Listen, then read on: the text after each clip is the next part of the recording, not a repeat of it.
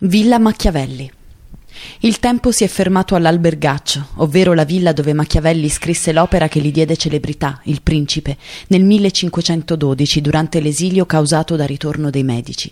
È lui stesso che descrive questo incantevole luogo in una delle lettere che scrisse all'amico Francesco Vettori, datata 10 dicembre 1513. Li descrive come passava le sue giornate qui, ovvero occupandosi delle sue proprietà, che oltre alla villa comprendevano vari poderi coltivati a oliveto e vigne, divertendosi all'osteria a giocare a trick e track con lo stesso oste e un macellaio, ma racconta anche che la notte la passava in biblioteca a leggere e studiare i classici. Entrando nella villa si respira un'atmosfera di altri tempi, perché arredata con austeri ed elegantissimi mobili originali dell'epoca, con oggetti che rimandano a un altro modo di vivere.